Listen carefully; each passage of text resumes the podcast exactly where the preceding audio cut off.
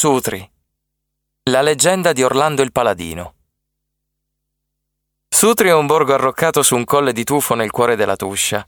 Circondata dai boschi, Sutri è chiamata la porta dell'Etruria.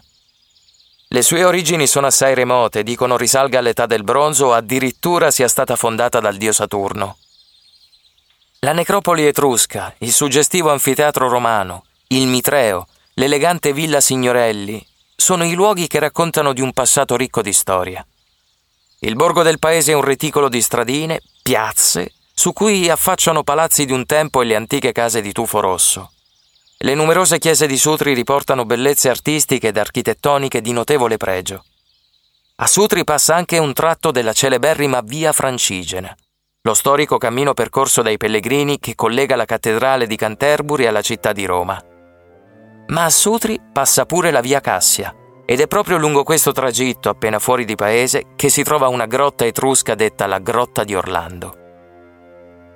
Secondo una leggenda, in questo antro composto di due stanze e una colonna nacque il valoroso paladino Orlando. La madre Berta era la sorella di Carlo Magno e quel figlio fu il frutto dell'amore con il giovane Milone. Costui era un brav'uomo e valoroso condottiero, ma privo di titoli nobiliari. Carlo Magno, saputo dell'unione di Berta con quell'uomo dalle umili origini, diseredò la sorella e la cacciò dal castello. Milone e Berta si misero allora in cammino verso Roma per chiedere l'aiuto del Papa. Giunti nei pressi di Sutri, Berta fu colta dalle doglie e partorì Orlando in una grotta solitaria. Si narra che una volta il piccolo, ancora in fasce, sfuggì alle mani della madre e rotolò sull'erba del prato. Berta esclamò Oh, le Petit Roland! Da allora quella valle prese il nome di Valle Rotoli.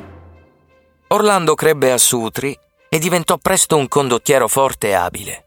Un giorno d'inverno Carlo Magno si trovò di passaggio nel borgo, era diretto a Roma per essere incoronato. Il giovane Orlando ne approfittò per introdursi a un banchetto del re. Si travestì da servitore e riuscì a sottrarre proprio la coppa dalla quale aveva appena bevuto il sovrano. Carlo Magno se ne accorse e volle sfidare il ragazzo a ripetere quella giocosa malefatta. L'indomani Orlando riuscì di nuovo a trafugare la coppa regale. Nel frattempo i fedelissimi del re incontrarono Berta per le strade di Sutri e la riconobbero.